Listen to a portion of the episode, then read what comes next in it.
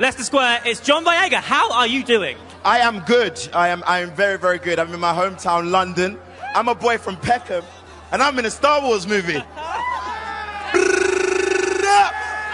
You gotta get the camera to my people.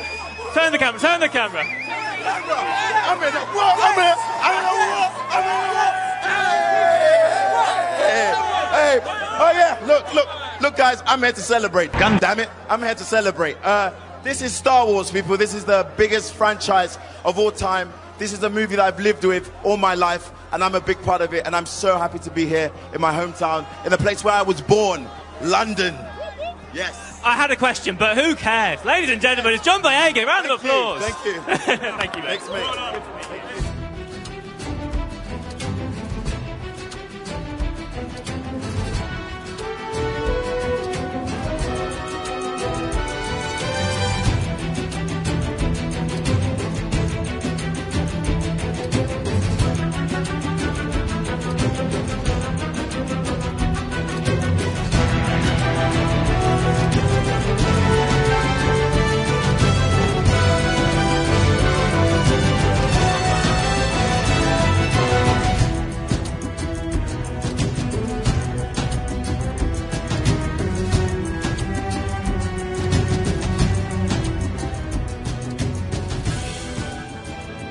Welcome to episode 172 of Gundam at MHQ. This is one of your hosts, Chris, and I'm joined, as always, by Sobro. What is happening, y'all? But not Neo, because if you heard last episode, he is uh, on an extended sabbatical due to his job, so we shall carry on in his name. We'll, we'll, we'll, we'll keep the uh, we'll keep the spirit of Sorbet alive, kind of. There will be some changes. Oh my goodness, I've, I've, I've, I'm, I'm excited to hear. So tonight we have one topic, an extended look, actually our first look at the General's favorite series, Gundam Iron Blooded Orphans. I'm sure he's he's he's enraptured with it. So we're going to be doing our first roundup of this series, and it's going to be episodes one through five. Sweet. But before that, we have to do the news. And of course, you can drop your news items in the Neo's listener submitted news thread in the subforum on mechatalk.net. Please try to stay on topic. Make sure that someone hasn't posted the same news that you are posting. So, Sober, I'm going over to the uh, Larry King Memorial News Desk, You are the king. You are the king. and I'm I'm detecting a, a temporal distortion. Oh no, what what could that be? Uh, it, there seems to be a, a broadcast coming in. I don't know what's going on here. Oh, And now the listener news. Our first item comes from Vent Noia via the Anime News Network. Gundam Global Challenge winners aim to make life-size statue move. Dateline Tokyo. Our boys are after Tojo. still. Gundam Global Challenge is a competition that tasks individuals making an 18 meter tall, I don't know what the metric system is, 59 feet. That's what a proper man uses. Gundam statue on Tokayo's Odaiba Island move in the year 2019. Must be the future. Proposal submission opened last year, and four individuals' plans were selected. Mm-hmm. Not bad. It's crazy. The future. Yeah. 21st century. the fact that you're gonna get it to move, man, I, I don't know whether to be excited or scared. what wonders will man create next? Oh my god, they're actually working on balancing the way it walks and moves and the legs and how they move and all that stuff. I'm I'm a little I'm a little freaked out, but uh we- we'll see what happens, man. What is what does this mean for mankind? Does it mean we're going to be uh thrust deep into a mobile suit war in uh in in 40 years or or will we just have a uh, a one by a, a one to one uh super gunpla that can move around? Perhaps someday a man will even walk on the moon. Who knew? now you're talking craziness. The next story comes from Degan UAB via Bleeding Cool. Hmm. UN Special Envoy calls on Japan to ban child sex images in comics. Manga translator defends Moe art style and asks Japan to stand up for free speech against Western critique. I guess this has been an ongoing Maud- thing. Go ahead. The UN Special Envoy on Child Protection, has called on Japan to ban outright comic depictions of child sexual acts. Filthy perversion. it's filth. Dirty filth. It's pretty. It's pretty. T- it's it's. I, I I guess it's a cultural thing, man. Because I know I know people who will outright stand up for Moe and say it's not that, and it's all about a, a perspective on what what the what what the what how old the character actually is and how young they look. But yeah, there's something about it that puts me off personally. But like I said, I'm I'm not judging anyone who's I guess into Moe. But I, outside of Japan, that's got to be I, for for someone like uh Maud, I, I suppose it's it's a little off putting because all she can see it as is uh she can see it as is uh child pornography, and I don't know, I, I don't really dabble in that myself, so I don't really know too much about uh the whole moe scene or whatever. But uh, I know not all of it is is is meant to be like nefarious sounding like what she might be making it out to be. That filth should only come from the country that hit us on December 7th. That's another reason for our boys to go after him. Oh, Tojo, you bastard! Next up is EA Net Dude with a story from Collider. Straight Outta Compton screenwriter to rewrite DreamWorks' Ghost in the Shell. Jonathan Herman has been hired to overhaul the script for Rupert Sanders' live action adaptation starring Scarlett Johansson. That broad's got great gams, you know? oh boy, she sure does. It says here previous drafts of Ghost in the Shell were penned by William Wheeler and Jamie Moss, hmm. but apparently DreamWorks felt it prudent to do more significant work before filming begins in New Zealand early next year. Herman has experience in this department, as he also performed a serious rewrite on Straight Outta Compton that finally got the film ready for production. Oh. The film is supposed to start shooting by February 2016 in the far future. So far, I don't know if we'll live that long. The next story comes from Lightning Count via the Anime News Network. Hmm. Full Metal Panic will be getting a new anime adaptation. Ooh, nice. Fujimi Shobo announced the Fantasia Bunko Big Thanksgiving 2015 event on Saturday that plans for a new anime adaptation of Shoji Gatou and Shikidouji Full Metal Panic light novel series are underway. The announcement did not give any further details about the anime project. Glad to hear it's coming. Um, hey, it's been a long time coming, man. I, I watched Full Metal Panic not not too long ago, about a year and some change ago, and I uh, watched it to its entirety. And uh, it, it sucks it ended on kind of a cliffhanger. And know that the books have been out. The books have been out there for a while, man. Uh, it's good to see it's finally going to be adapted. Uh, I, hopefully to its uh, to its finale, but uh, I guess we'll see. The only Full Metal Panic that I know is the one we'll be giving the Japs when we start nailing them from our fleet in the Pacific. Oh, that retribution. Our next item comes from listener Tochiro. Ooh, nice. Gundam Thunderbolt anime adaptation announced. Mm-hmm. Teaser website launched. Gundam Thunderbolt is a manga written by Yasuo Ohtagaki, published by Shogakukan, and serialized in Big Comic Superior since March 2012. Man, it hasn't been around a long time, man. It hasn't been around for that long at all, man. That's that's pretty cool. They're adapting a, a manga, man. I, I, I, no one knows if I guess if it if it's going to be an OVA or a TV show. I, I guess that's still up for grabs. Is that right? I don't know what those are. Then we'll just live in suspense. Next up, an item from listener Bert Man 4. Hmm. First look at Macross Delta PV. Nice, man. That trailer is awesome, by the way. Um, if you haven't seen it, it's on YouTube. Just look up uh, Macross Delta trailer if you have to, or if you're uh, in the news section at uh, mechatalk.net. Uh, click on the link on this uh, particular entry and check that out, man. It's a really great trailer.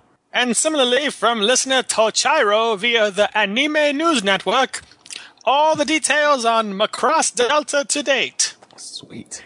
The streamed Cho Jaiku Saisaku Hapio K event debuted the staff, characters, new idols, new Valkyrie designs, new key visuals, and teaser video for the Macross Delta television anime on Friday.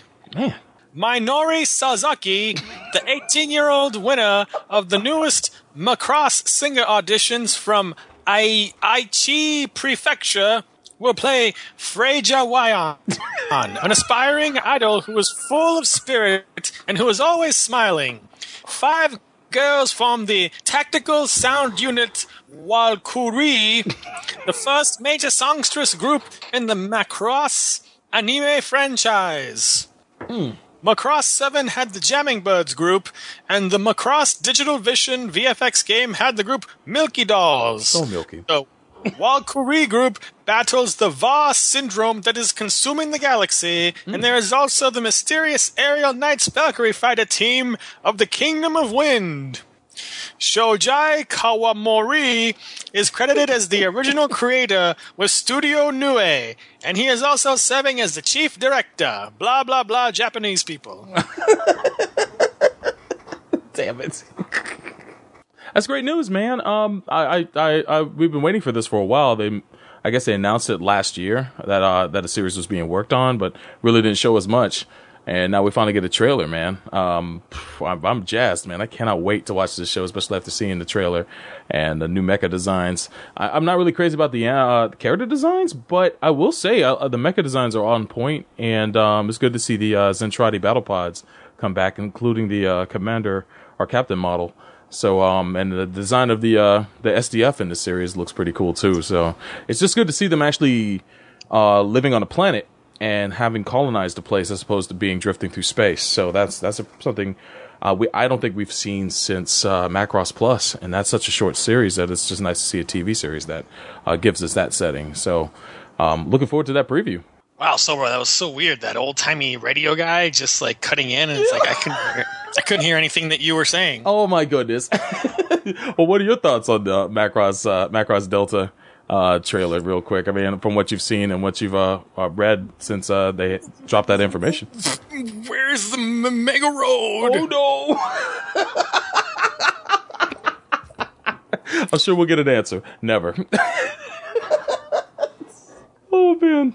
But yeah, they um I'm sure people were wondering where's Hikaru and Misa, but they said time and time again we're never going to get uh the, their story is pretty much over and would just assume that they uh they settled somewhere and uh hopefully had a happy After falling into the, the black hole. Yeah, exactly.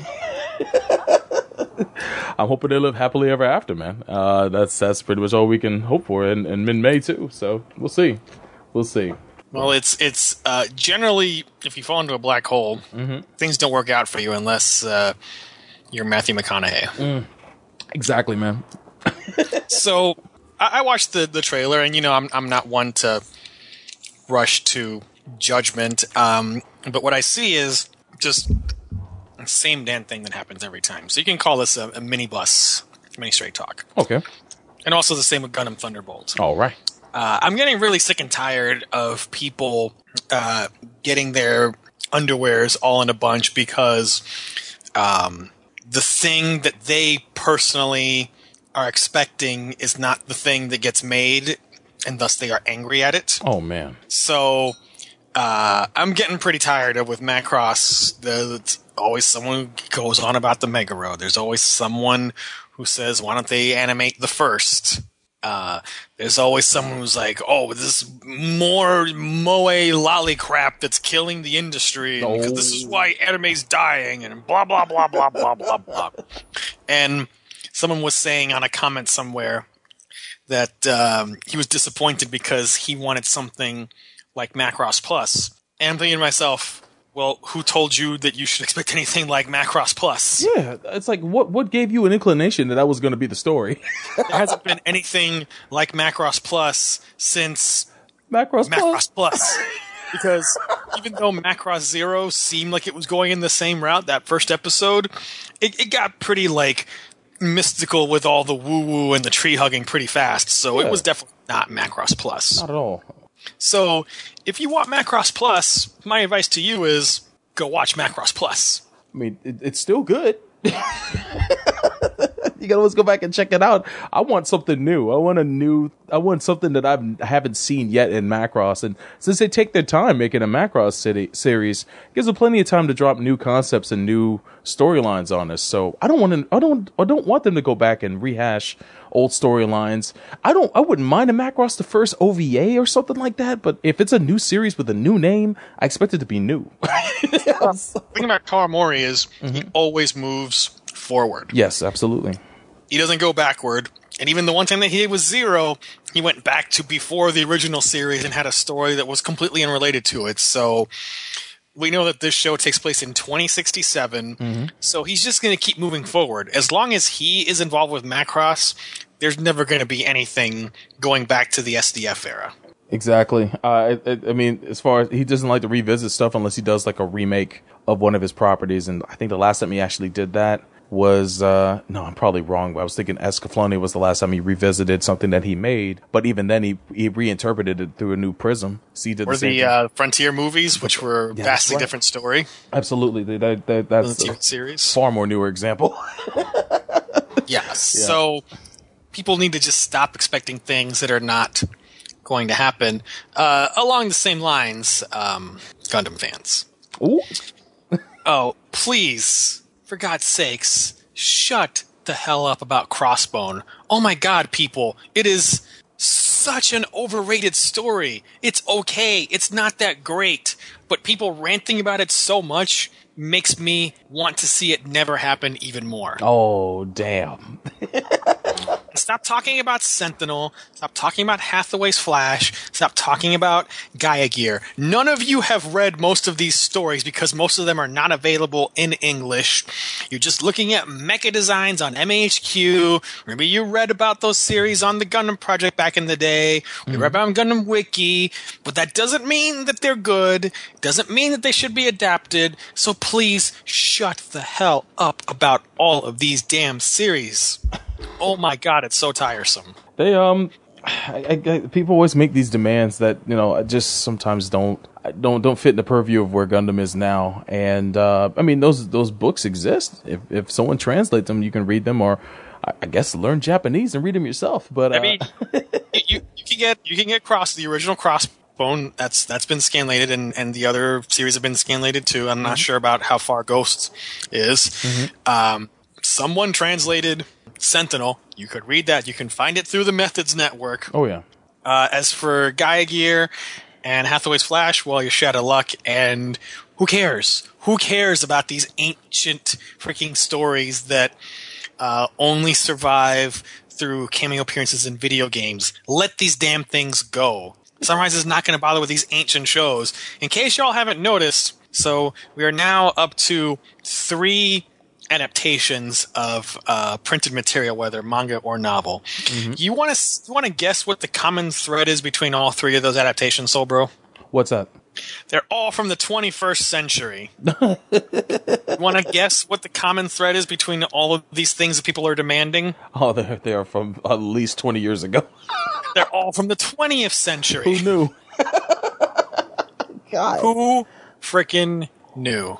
I I think you know it was a better chance of it happening back when those books and whatnot came out. Just like Unicorn, that got adapted pretty quickly after the books hit the streets. So you know it was I'm I'm pretty sure, given all of the effort that Sunrise put into uh, Unicorn by having Katoki do the designs and having Yaz do the character designs, they probably intended to adapt that into anime from the beginning. it seems like it had had that kind of pushed uh, behind it. And there's sort of a similar pedigree behind Thunderbolt because uh, the guy doing the manga is well known and it's got super, super, super detailed mecha designs. I don't know anything about the story. I haven't read it. It's been uh, partially scanlated. It's up to six volumes now in Japan. Oh, nice. So I don't know how much they're going to um, be adapting. We don't know the format. We don't know how many. I'm sure it'll be like Origin and Unicorn, probably something like two OVAs per year, and they'll be screened in theaters, and there'll be Blu-rays, and blah blah blah, and the streaming.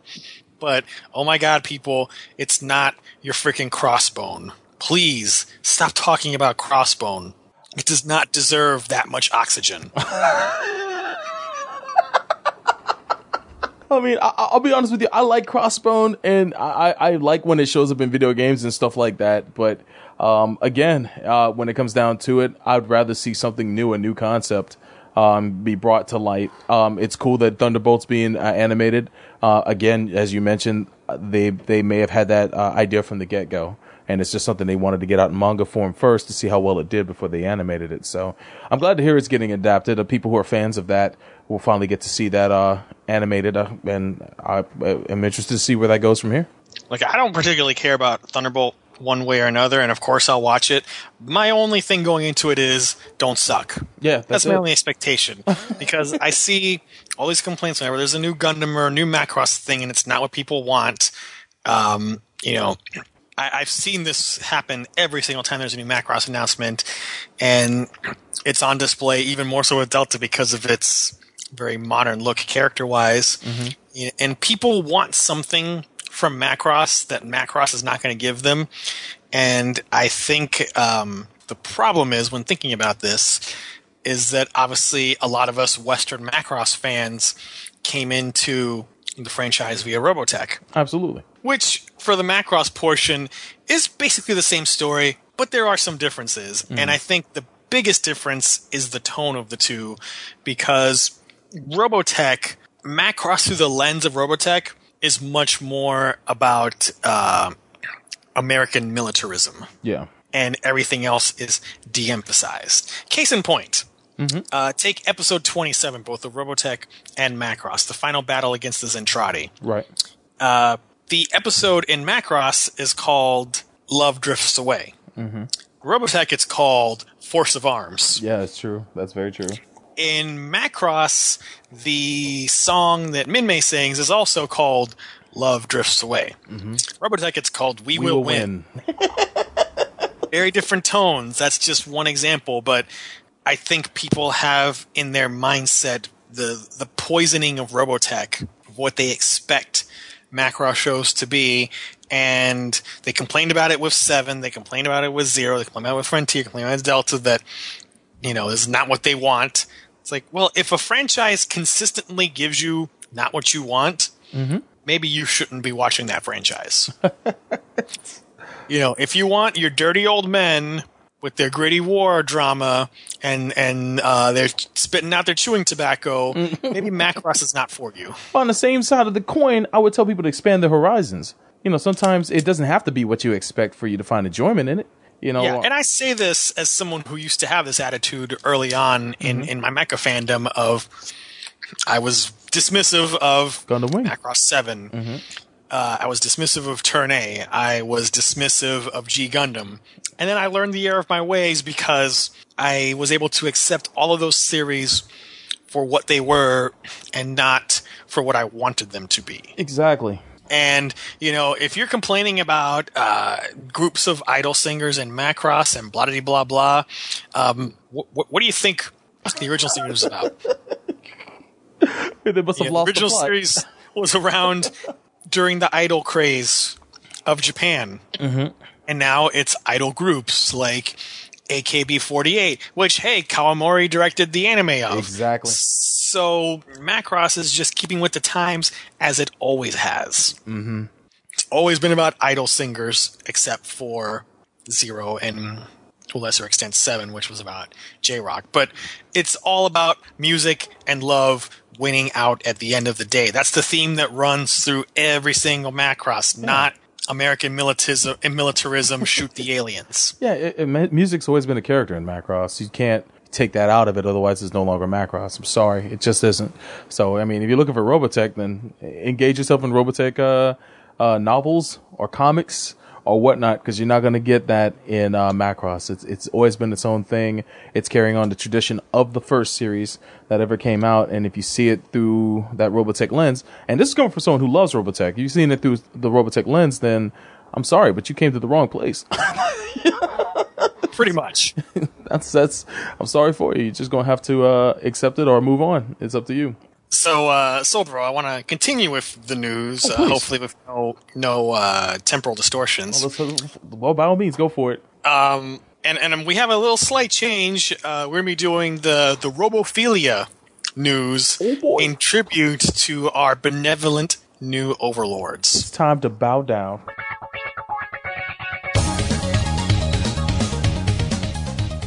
And this one comes down comes from Philly Gundam fan via Z News, and he says bug-sized robot has been created by Harvard engineers. Uh, for the first time, scientists have designed an insect-like robot smaller than a paperclip that can both fly and swim, paving the way for future dual aerial aquatic robotic vehicles.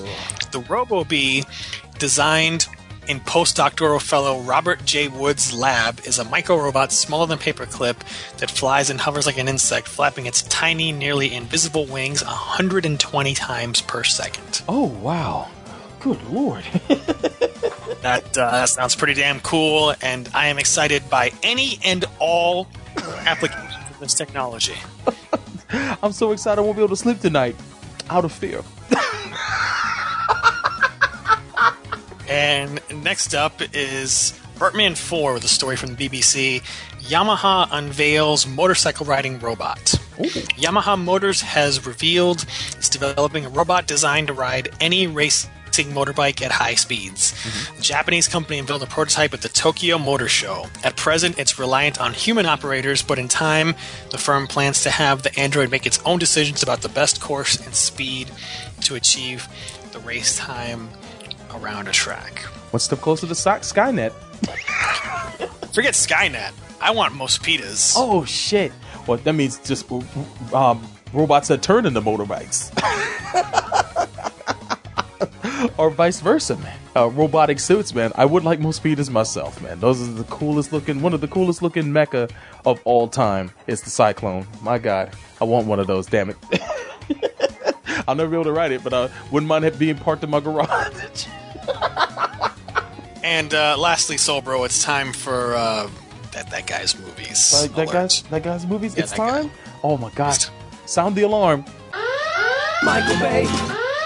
Michael Bay. Oh my god, that's bullshit. What the f- Dude, can we uh, bring the brewskis? And this one comes from listener uh, Solbro. I'm, I don't know who the hell that guy is. Who could this be? Via Collider, new red and green band trailers for 13 hours. Because, hey, folks, haven't you um, not heard enough about Benghazi yet? Oh my gosh! Well, I I- I just want to fill my my my day listening to new uh, news and uh, un, un, uh developments about Benghazi and Hillary Clinton and, all that nonsense. And don't you want to know what Michael Bay's, uh, you know, blindly pro-American uh, propagandistic view of that uh, event will be? oh my goodness! I, I will say this: the trailer looks good, but of course his trailers always look good, and then you go see the movie and. Uh yeah, then you get that reveal. But um I mean, given given the hard on this guy has the American military, Yeah. I, I think we know that there's not going to be much uh, subtlety or nuance or layers of gray in this movie. maybe not. It's all going to be it's all going to be uh, bad brown people shoot the brown people, America Amer- America. explosions. I just, I just want to see exactly how it was done, and uh, I'm pretty sure I've summed up the entire movie. Sorry, Nico. yeah, movie reviews with Chris. but um, I, it, it looks good. I, I gotta say, it looks good. It looks well acted. Yeah, and um, I Look good? the red, the red and green band trailers are not really that much different. Just watch the red band trailer.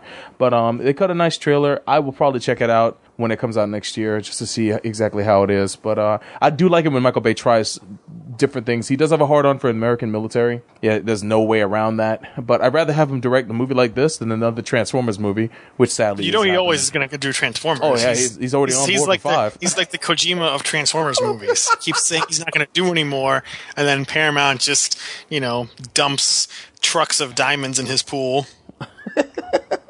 We'll see. We'll see you, Kojima, Metal Gear Six, Solid Six. Yeah. so you know, even if this is a good movie, I I just can't bring myself to give two shits about it because I don't I don't care about Benghazi. I have never cared about Benghazi. It's completely an overblown situation, and God help us if Hillary Clinton is the nominee mm-hmm. next year.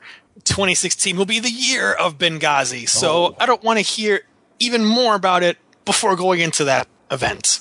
Yeah, I, I, I, this this movie is well timed in regards to the election, but yeah, um, I, I've, I've already reached my fill of that uh, whole controversy behind it. Not not the tragedy that happened there, but the controversy since then about that. And it's just movies about current events. I just can't bring myself to care about them because we live in this 24 hour media cycle. I, to this day, have never seen a single 9 11 movie. Neither have I actually. I can't An bring myself to watch them. An Iraq or Afghanistan movie. Not because it's so tragic and it brings b- bad memories, blah, blah, blah, but mm-hmm. it's just. It's, it's ever present in the news. Like, you're never allowed to forget 9 11 because there's always some politician or some pundit bloviating about it and always using it to invoke fear. And I'm just tired of hearing about that. Same thing with Benghazi. I just, I don't care. Nothing will ever make me care. Least of all, Serbay. Yeah. Sorry, Serbay. Survey. Well, Michael, Go, go make something else like uh, Pain and Gain, or you know, back in the days when you did smaller action movies like The Rock. or, or Bad Boys Three. People keep pont- pontificating about that, but uh, you should definitely go back to your roots and do a movie like that again. But we'll see. Uh, I, in the meantime, uh, this movie comes out in January, guys, and if you feel like seeing it, man, go out check it out, man. I know Neil will be there first in line. Yes, he will. And then, and then Transformers, guys. Yeah. yeah. Transformers. Oh, I know the world is so hyped for that. Well, China is. Should have. They should have sent the Transformers to Libya. Transformers would take down those bitches any day. Any day. I know what I would do if I was there. oh my gosh. Did you see that reference I made there? That roundabout reference? I did.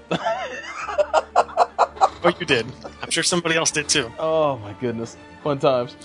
So that is the end of the news. So please continue to submit that to us, and we will take a quick break before getting into our main topic of the Gundam Orphan Kid Guys dudes. You're listening to Gundam at MAHQ.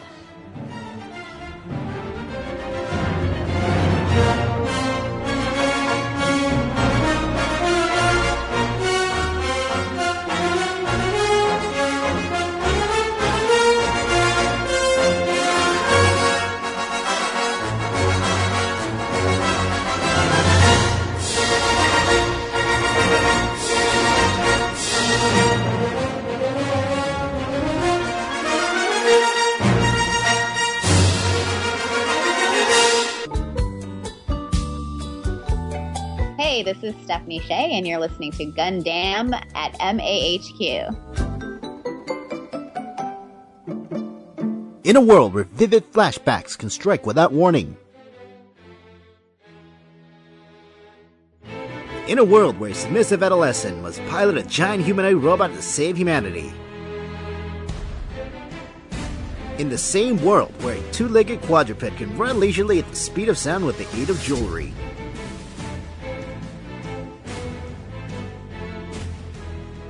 Only one podcast can discuss this with their sanity intact. And this is not that podcast. www.ssapodcast.com. The Ass Backwards Anime Podcast. Oh wait, I was supposed to use that voice in the beginning. Uh, let's go again.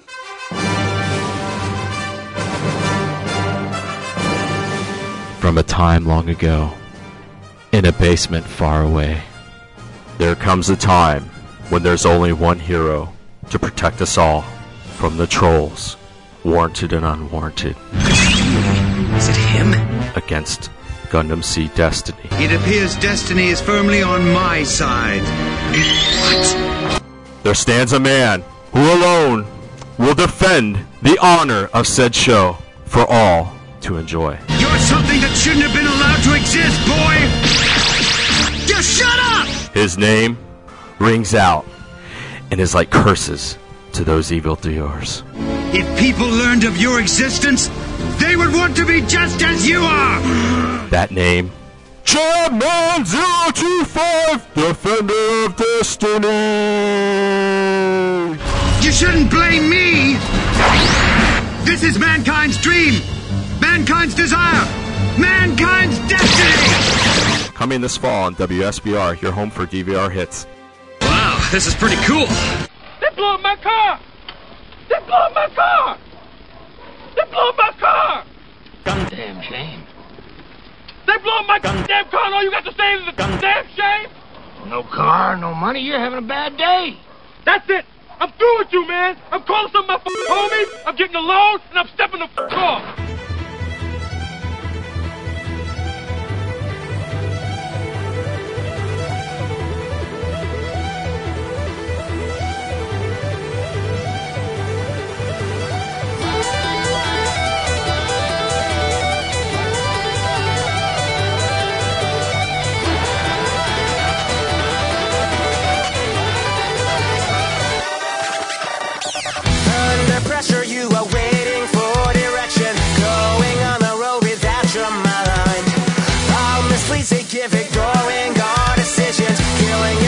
So we have.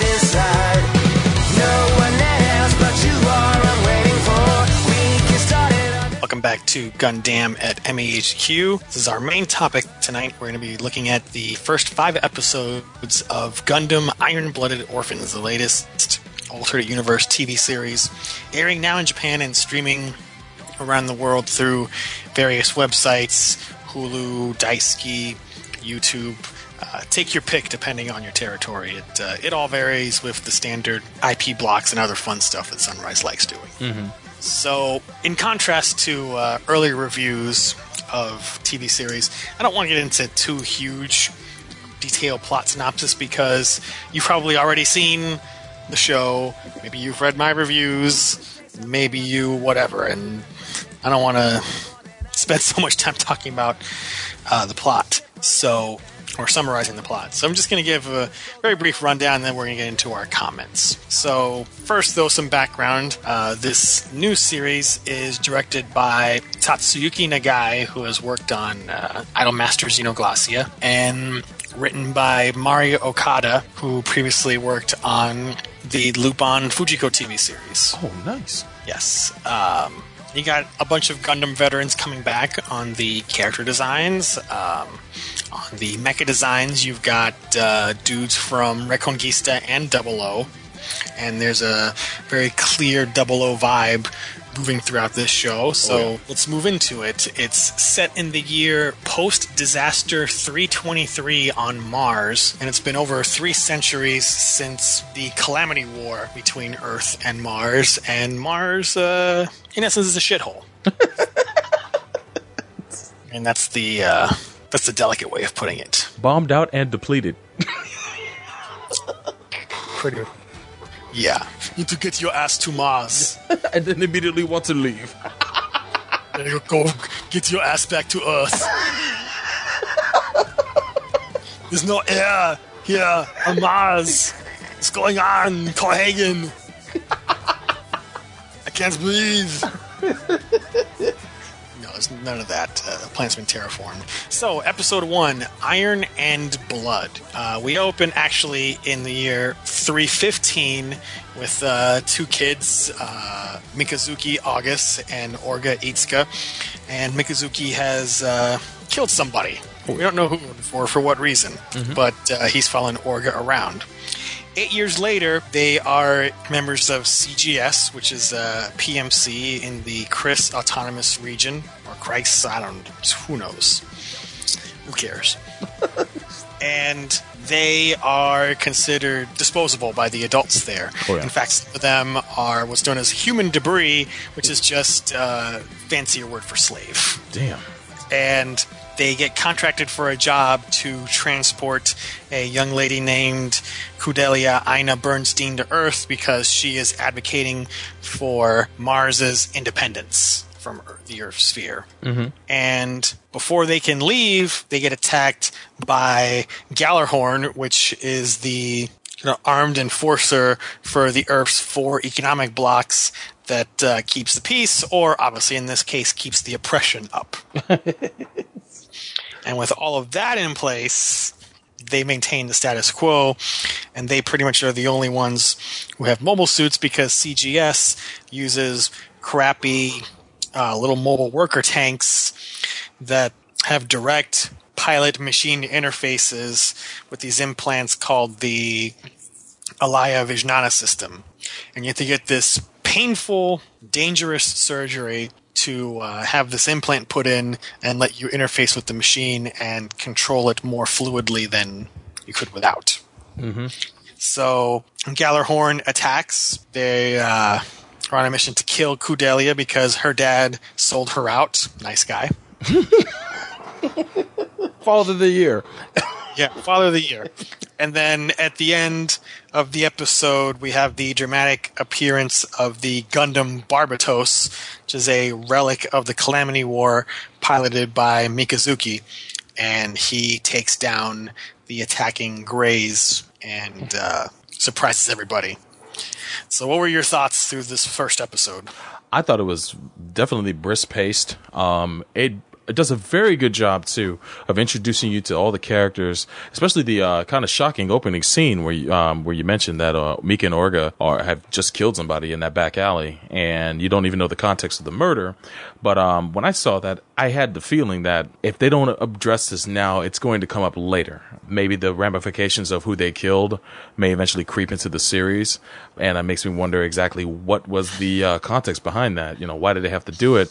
Uh, and then slowly but surely, you find out the fact that Mars is a fight su- for survival for kids uh, who are either um, made slaves or you know brought into the military against their will. These kids aren't even educated, as you'll find out next episode. But um, it reminded me kind of the child soldiers of uh, Africa. You know that whole thing where people were just dragged into this, and I keep getting that vibe as I watch the show. Um, that these kids are kind of just impressed into the into the military, um, and they're treated as if they're pawns on the chessboard, man.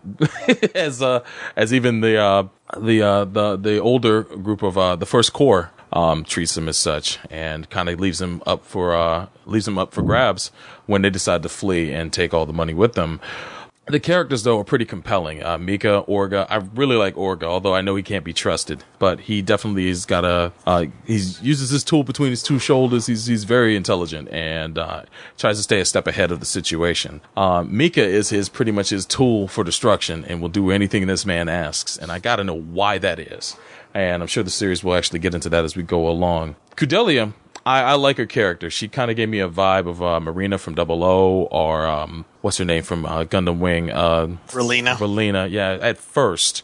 But you can see that she's really selfless and um, maybe she's a little bit naive when it comes to, you know, how, how dangerous the, the stance she's taking is going to be. Um, especially when uh, in, uh, enlisting these children to actually try to defend her. You know, these kids are they they may be uh, they may be inexperienced, but they they seem to to carry themselves well. And um, her her interactions with Mika was pretty funny uh, when he decided not to shake her hand because his hand was dirty, and she he sees her as this this this person who who might well, he, I guess he thinks that maybe he's below her or or she's be- beneath him. I'm not sure exactly what um it was all all about, but uh, the fact that he's kind of off put he's put off by her and really doesn't think she should be there because he's, she's endangering them all by being there. I thought that was really good. Um, the English in the series is pretty top notch. Uh, if if Mark Simmons is working on this, it's definitely showing. um, you notice all the English in the background at the protest, and as you'll see later in the series, they it's not even English; it's English. So uh, I got to give a tip of the cap to the people who uh, who are making that happen in this series. I guess they finally wisened up to the fact that people around the world are watching this series now, especially native English speakers. So it was uh, it was good to see. It, it, it only took them how many decades to get this? I know. Better late than never, I suppose. Yo, I, I'm assuming Mark Simmons is working on this, but uh, if he is, man, uh, props to him for for for working uh, and making sure that happens. Uh, I know we joked about Biscuit. Uh, what's his name?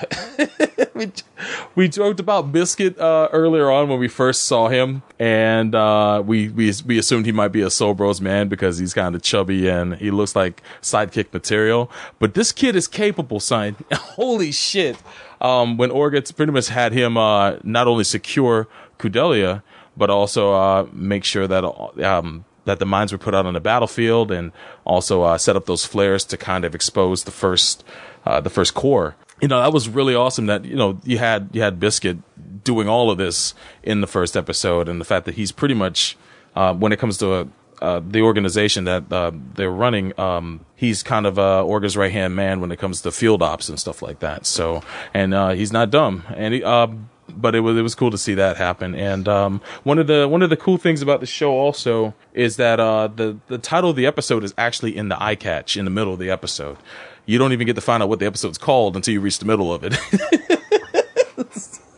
which I thought was kind of slick, but also makes me sad because the when you get to the halfway point of the episode, it's pretty quick. It's it's a fast. Uh, it's it's it's pretty fast when you get there, and uh, it makes me sad when the episode's almost over.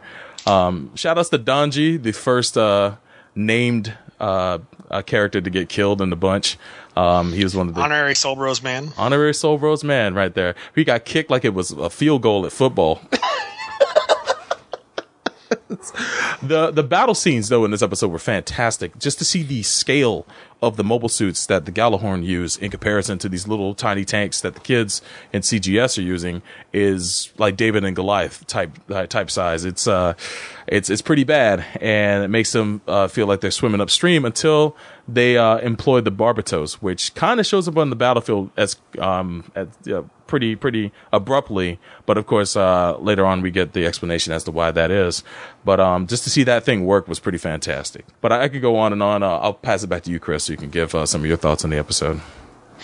Yeah, the uh, the opening with young Mika Mhm. committing murder obviously reminded me of uh, the beginning of Double O and, and Setsuna being a child soldier himself. Absolutely. And I think, especially viewed through the lens of later episodes, that the actual murder itself was probably irrelevant. You think so? Or just a simple, yeah, I think it's just a simple murder or survival. I think the point was to illustrate that Mika will blindly do anything and everything that Orga tells him. Then think it might be just a disconnect between him and the and his actions, and maybe that was the first time he actually murdered someone. Maybe that's the significance of the scene. You you think? I I got the impression that's probably his his first time killing someone. Yeah. Because a, a big complaint I've been hearing from some people, not most people, not really, but for some, is that this series uh, stars two murderers, and some people make it try try to make it sound like they're wanton murderers, and it's like no, they're not. They're survivors. They they they'll do what it takes to survive, even if they have to kill someone in order to uh to to ensure their survival. Because it's Hey, kill or be hey, uh, here, here's here's um here, here's uh, here's a little thing for you. Mm-hmm. Uh, every Gundam show has starred a murderer except for Loran, and that's it. That's pretty much it. even even Bellri's a murderer, Yeah. and obviously we're not counting build fighters because there's no actual fighting there. But every single Gundam show is about a murderer. to some degree, yes. and whether you do it on the the streets to survive or in the midst of battle, what's the difference? Yeah, exactly. There's context to it, even if we don't quite know what the context is 100. That's a stupid complaint. Oh, it's, It- it, it's- stars two murderers. What? What? Who cares? Yeah, it- it It's- struck me it's as kind of dumb. story. Mhm. It's it's a story of kids who need to do anything to survive because they're in a shitty situation on a shitty planet. Exactly. It, it, uh, when it comes down to it, you know, they they they clearly explain the situation on Mars and how rough it is for people to make it. You know, whether it be the kids on the street or the actual people who are there struggling to to earn a living. You know, and the fact that they're under Earth's uh, Earth Earth's foot. You know, it's it's not a not a pl- pretty situation. It's not like these kids were plucked out of uh, out of suburban life to do this. Yeah. They're plucked off the streets, and um, to the point where you know they're they're they're street rats basically, and you know the, what else have they been taught? Yeah. but back to you, sir. So I definitely got a Gundam Double O vibe, not just because of the feel of the series, the look of it, even down to the the mobile workers. They look kind of like uh, these small tanks that uh, Human Reform League use, which is no surprise because they're all designed by the same guy. Oh yeah. Uh, but the other series that I definitely got a really heavy vibe from, even way back to the trailer and the description, was Dougram. Really? Now that you bring that up, that makes a lot of sense. Yeah, I, I gotta I gotta say that uh, I'm, I'm reminded of that. I can see the similarities. You have a desolate colony world that's far from Earth that uh, has its resources plundered for the benefit of Earth and its economy, which uh, cruelly oppresses the population and prevents them from gaining their independence. Oh yeah. You know, it, it remains to be seen whether Gjallarhorn and Earth will be uh, as unrelentingly cruel as the Earth Federation was in Dougram, especially under uh, uh, Crinn's dad Mm-hmm. and all of his brutal shit. But I definitely got that vibe a lot, and also the you know the fact that uh, CGS, you know, the kids at least that they're a ragtag group Absolutely. Fighting with what they have. And I like that uh, in this first episode, but also in subsequent ones, that there's no beam weapons, which is a first for Gundam. That is true. It's all projectile weapons and physical melee weapons. Oh yeah. Not even any not even any beam sabers, just axes. It makes you wonder how long it's going to be before we start seeing that stuff. Maybe we never see it. hey, that would be a that would definitely be a complete first. Which uh, the lack of beam weaponry makes this feel like a bit more stripped down and real. yeah. you know, and we have uh, these Ahab reactors and all that stuff, which are the pretty obvious stand-in for Minovsky reactors, even down to the part that uh, using them interferes with uh, communication and radar. Mm-hmm. But just the look of the mecha, the Graze, the look of the Barbatos, you can you can see that they're going for a different feel. That they actually are going for a more realistic aesthetic. I will say Yeah. than most other Gundam shows that start with beam weapons or that have them very soon after and start getting into ridiculous levels of backpacks and other advancements. I mean, just look at look at the extremes that G Reco went to by the time you got to the uh, the, the the the perfect pack, which is just like the the the cheat codes pack. it was pretty nuts. You know, I, and even the Barbatos itself is just this old, beaten up piece of crap that's 300 years old. It is. Very stripped down. It's amazing it didn't even moved as well as it did towards the end of the app, Which is another takeaway from the show that you know there the, there's old technology out there that's still viable, uh, even in light of these new mecha that it had to face. The the Barbatos definitely put in work, and um, it's it's a it's a it's a force to be reckoned with in the hands of uh, Mika. Man, it was it was pretty sweet to see that finally uh, take off. So, uh, what do you think of the fact that all of the Gundams are named after demons? I dig that. I didn't. I didn't know that till I actually uh, did a commentary the other night, and they brought that up to me. It's like, oh wow, that's man, that's fantastic. But uh, I like that vibe. I wonder how many people are going to get uh, upset about that. I could care actually, but I wonder when we're going to run into Lucifer or, or something like that. But um, it's it's a pretty nice naming uh, motif. I, I, I wonder. I wonder how far they'll take it. Well, there's uh, 72 uh, demons in demonology, and there's 72 Gundam frames, and it's down to the level that the model number of the Gundam corresponds to the order of uh, the demon's numbering. What? Oh wow! So you can actually one to one match uh, the the the demon's name and generate uh, the model number. That's crazy, man. I did not know that. If that's the case, uh, I, I would look look look up and see what's coming. Well, there's no guarantee that we're going to see 72 Gundams on this show, Yeah. but uh, at least you know what order they will number. They'll be numbered in. Absolutely. So, before we move on, Sobro, what's your rating for episode one? I'll have to give this episode uh, four field goal kick donjis out of five. I'm going to give this one uh, four Cohagens out of five. Oh. there you go. All right, so episode 2 Barbatos. So we start off uh, right where, right before the ending of episode one, with Mika leaving the battle. We got the Barbatos.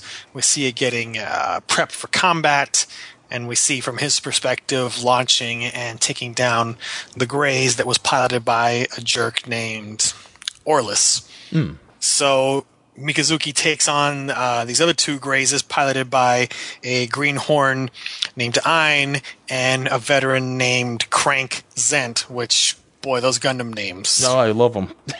a, a name worthy of Tomino. of course. it's the best name since Denim and Jane. Yeah.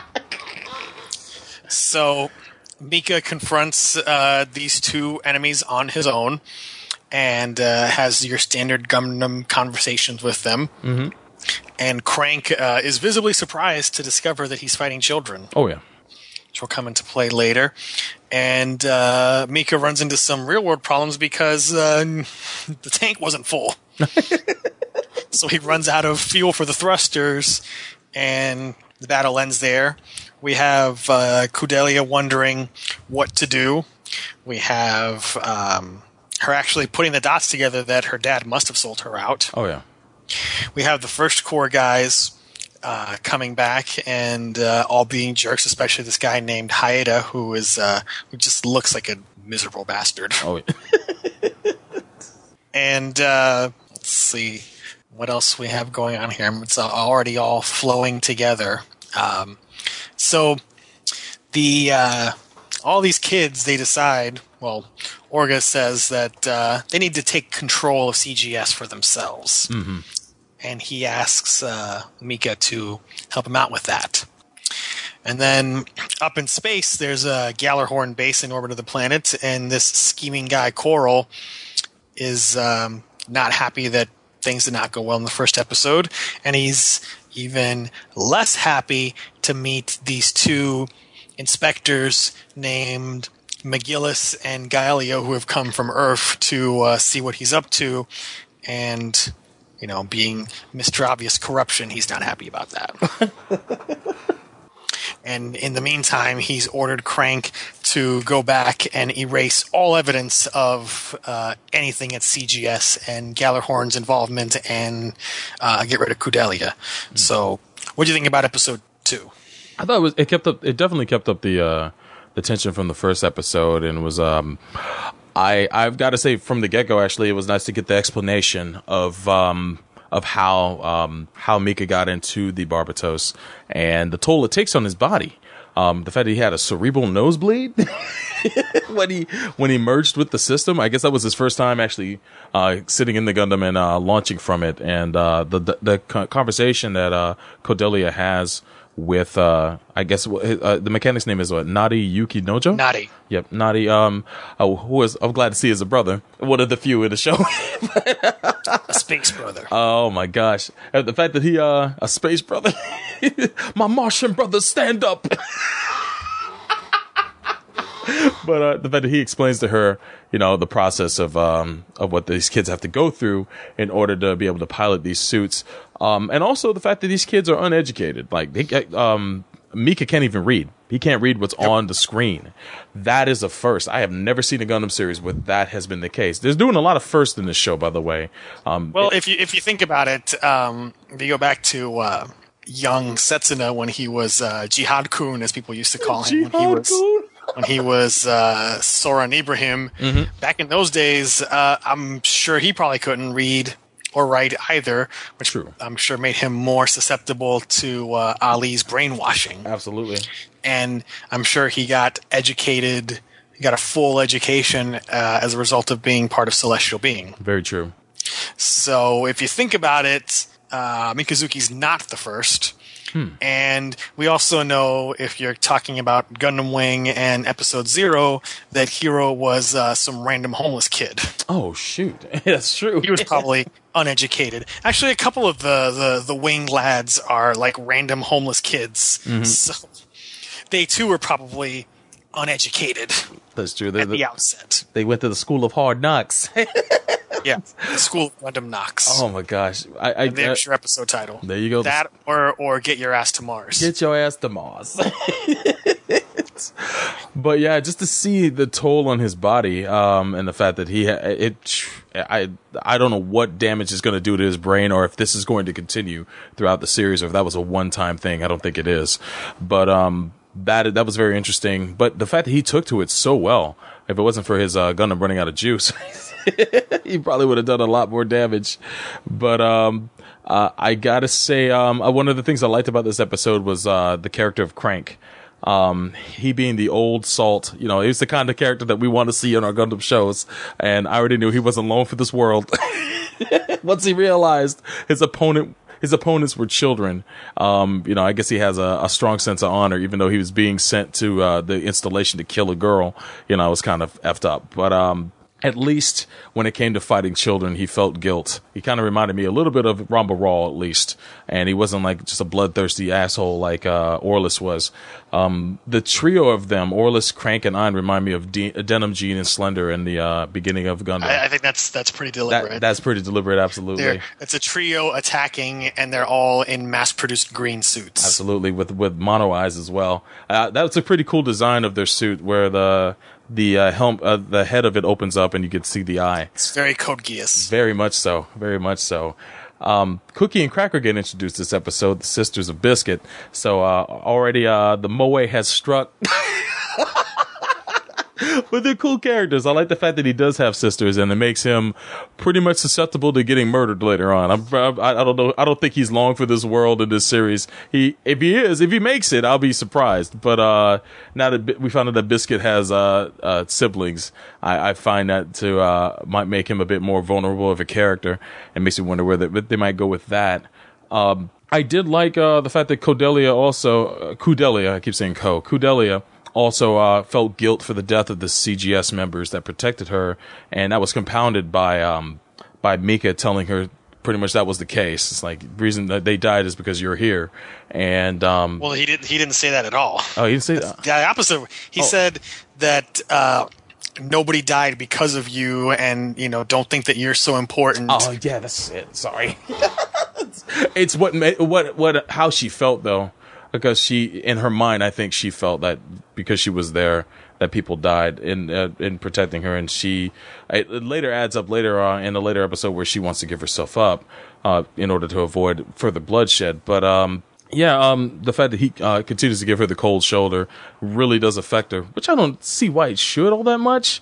But uh, I guess that's that main char- character syndrome, where they rub up on the main girl. Well, also, you know, um, homeless war kid, Yeah, not not exactly uh, socially adjusted. maybe she's thinking that he should be grateful that she exists because she's trying to fight for them.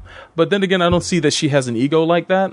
Um, what was cool is that we did get to see uh, a flashback to when she was addressing the Mars Council, at least, and to see exactly what kind of position she's putting herself in by uh, trying to speak for the poverty across Mars. And She said, "We need air. yeah, We don't have any air." dude the, the the montage they showed with the kid militias the dead bodies um the kids dying on the street the girls who are tricking on the corner dude i just that blew me up when i watched this episode man it was pretty messed up to, to see exactly the state of being on mars which is why i can't understand why uh when we do see Orga and Mika take action in order to protect themselves and their people, that people don't understand that. It doesn't mean that they're morally correct in that, but if it comes to if it comes down to them and someone else, they're going to defend themselves and they're going to do what it takes to defend themselves. So right now, I'm on board with what they're doing.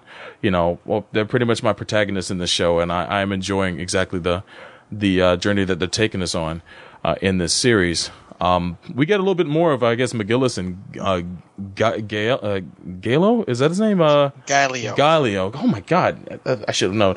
And their investigation of Coral and uh, how pretty much two dimensional Coral is. he can't.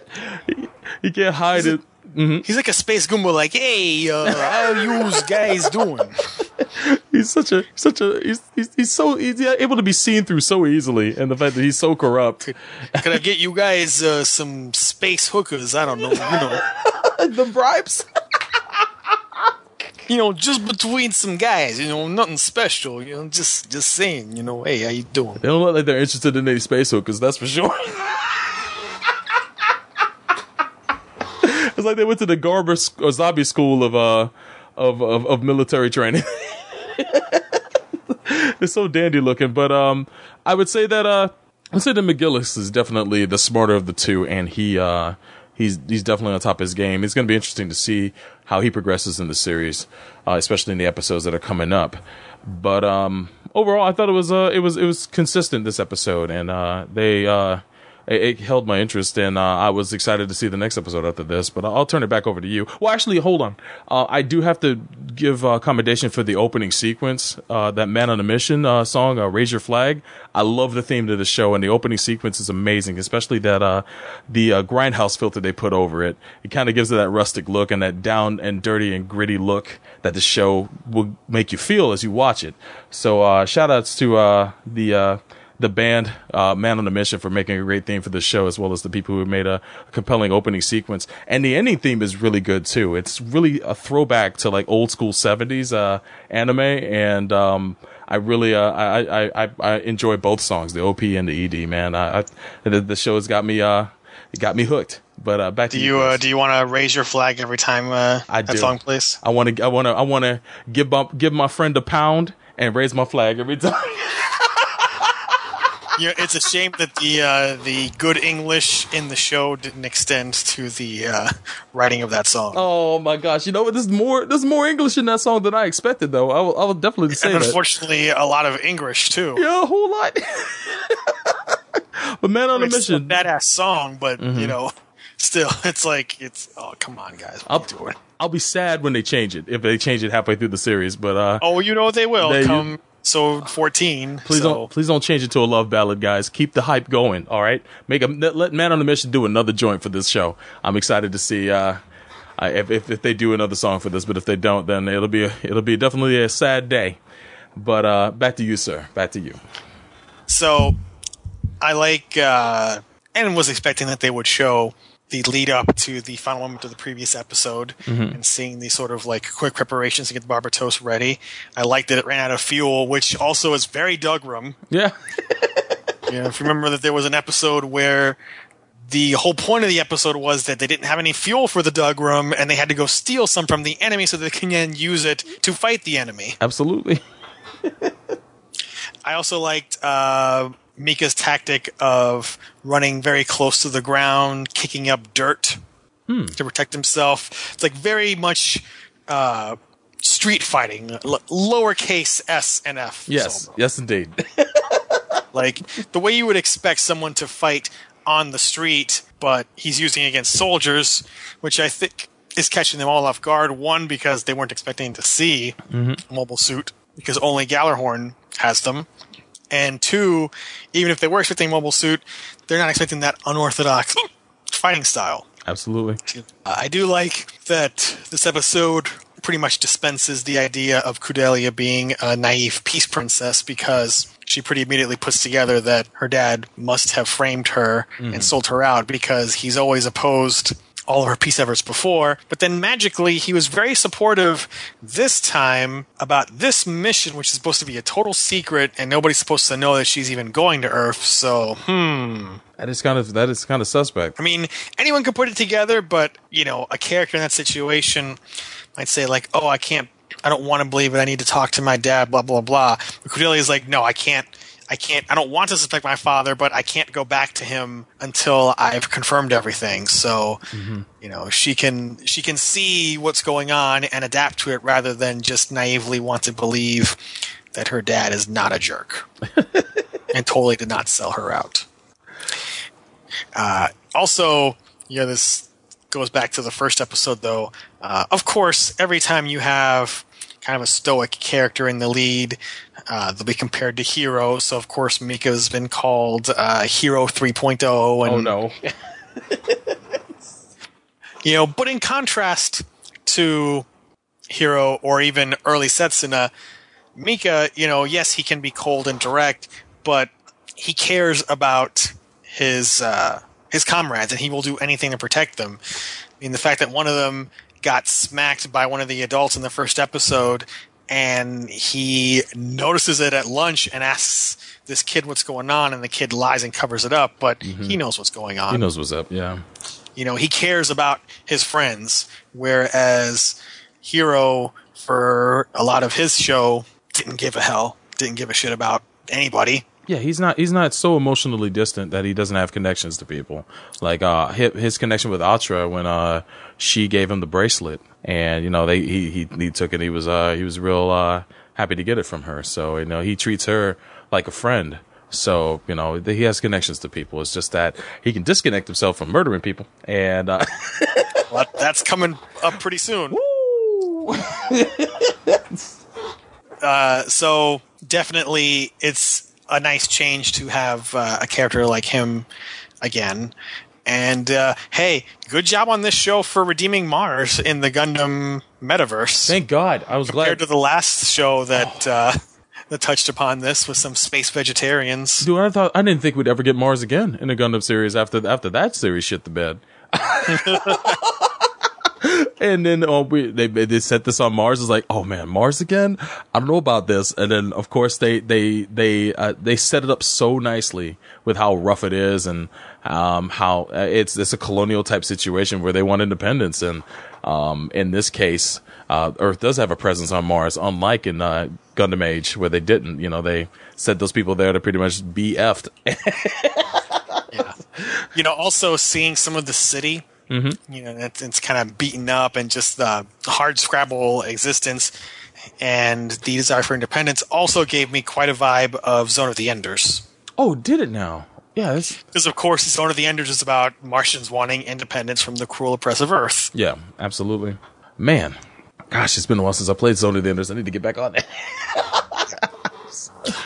So, so bro, you're rating for episode two. Ah, my rating for this one is probably uh four vicious beatdowns of Orgum. he ta- he can take a punch, man. Uh, that guy from the uh, Yes, you from- take many punches. oh my gosh, the dude from the uh, first uh, the first core laid it on him, but you know he took that beating for the rest of his team. Uh, makes a really good leader, man. I, I'm, I'm excited to see where he goes, but yeah, four four of those beatings, man. He could take it. I'm going to give this one four out of five Kuatos.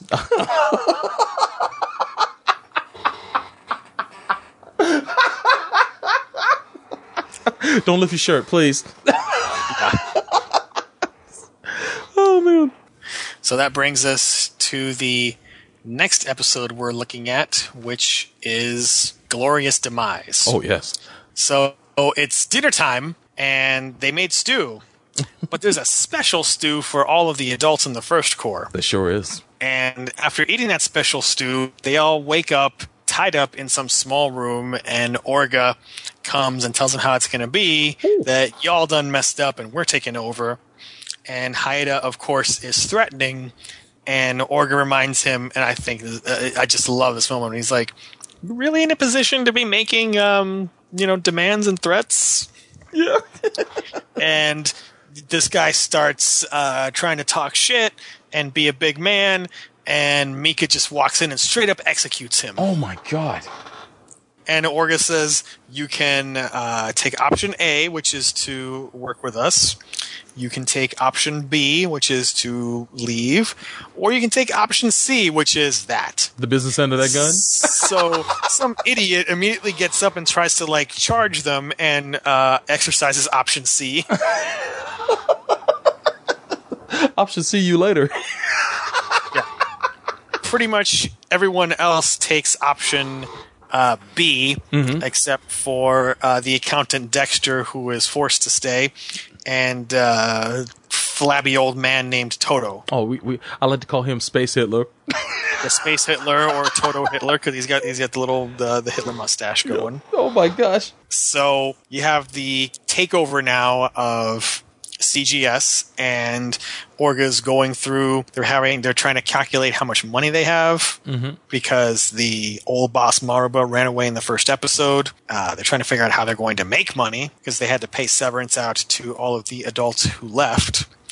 And then the middle of everything, Crank shows up in a Graze by himself with a challenge to a duel, which we learn is the way they used to settle stuff before the old war. Mm-hmm. So he uh, wants to have a fight one on one with the Barbatos, and if they lose, all they have to do is hand over the Graze that they had previously captured, along with Kudelia, and that's it. So Orga tells Mika to waste him. So Mika goes out and he fights Crank. They have another Gundam debate and Mika just does could not care less about uh, Grant's compassion and uh, his discomfort in fighting children because all he knows is that Orga wants him to kill this guy. Uh, exactly. And then he basically cripples the suit and uh, grievously wounds Crank, who is unable to uh, off himself now, and reveals that um, you know he was violating orders to do this because he just didn't want to do things the way that Coral likes to do them. Yeah. So Mika helps him along the way by uh, murking him too. but in this case, he asked for it. Like he literally asked for it Mm-hmm. because he couldn't do it himself. And by the end of the episode, Orga has decided on the name Tekkadan, Tekkadan for CGS now Mm-hmm. because it means iron flower. And Kudelia decides that uh, she wants to hire them to do the job she was going to have CGS do. Mm-hmm. So, what are your thoughts on this episode, Soulbro? Oh, this is probably my favorite of the whole bunch. Oh, yeah, I would say it was my favorite of the whole bunch, but uh, yeah, man, it it definitely was strong. Uh, we'll start. I'll start off with the duel. Um, I can definitely see Crank's uh, dilemma, man. He didn't want to fight these kids, but at the same time, he thought the best action was to do that duel and see if he could end this as peaceful as he possibly could. But what, he was being held back in his mind the entire time because he was fighting a child, a child that did not give a damn about his station. and his position, his moral position, man, and uh, and and and Mika laid him to waste. Like it wasn't. It was. I mean, it was. It was almost like Mika was uh, giving him his final lesson in all of this. And um, I I gotta say that renegade interrupt at the middle of when uh when he's doing this, it's like, "Ugh." when he's asking him to kill him, yo, Mika don't waste no time. It's like he already he already wetted up some chest earlier today, so he wasn't. he, he got two renegade interrupts in the in the in the same episode. Oh my gosh, it was crazy. And then and then earlier the scene with the execution of the first core um, uh, members with uh, Haida and the other guy. The way that just went down, it reminded me of like an HBO show. Like I I don't think I felt like I was watching The Wire there for a minute. Yeah. Like someone someone got uh, murked by uh, by Omar Oh my gosh, dude! And or it was- Stringer. It was matter of fact the way it happened, and uh, I I remember someone, um, the person who uh, I I was interacting with that had a problem with the show and the lead characters saying, "How could they just kill that guy?" And then I I didn't know what the context was at the time until I watched the show, and then I'm seeing it, and it's like. You know, you, totally you- deserved you, it. You realize why they did this, right? they said last episode they're going to be used as cannon fodder soon enough, and that um the money was getting ready to run out, and all this other stuff that pretty much led them to this decision. It's it was a clear cut case of them or First Core, and First Core had to go as far as uh, they were concerned, and I could not I, I could not agree with them more. So when it came down to this, I wasn't sure last episode when Orga asked Mika what he needed him to help him with was going to be this, but when this happened, it's like shit, diplomacy at gunpoint. It is.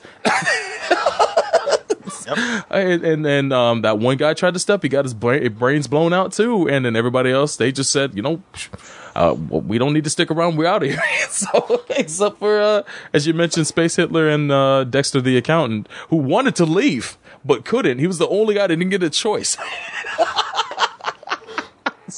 but uh, it was pretty. Uh, that that that scene was absolutely.